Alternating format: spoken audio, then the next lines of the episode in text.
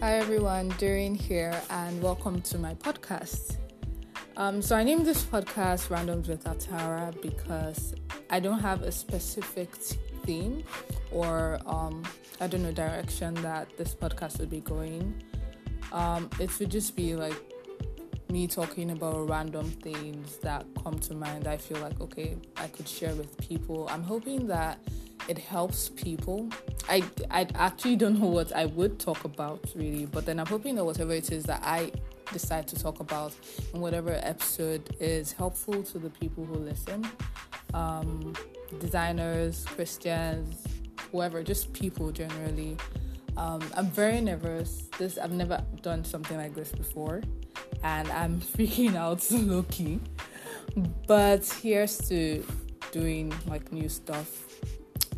Um, yeah, just like the introduction, one minute. Yeah. Bye, guys.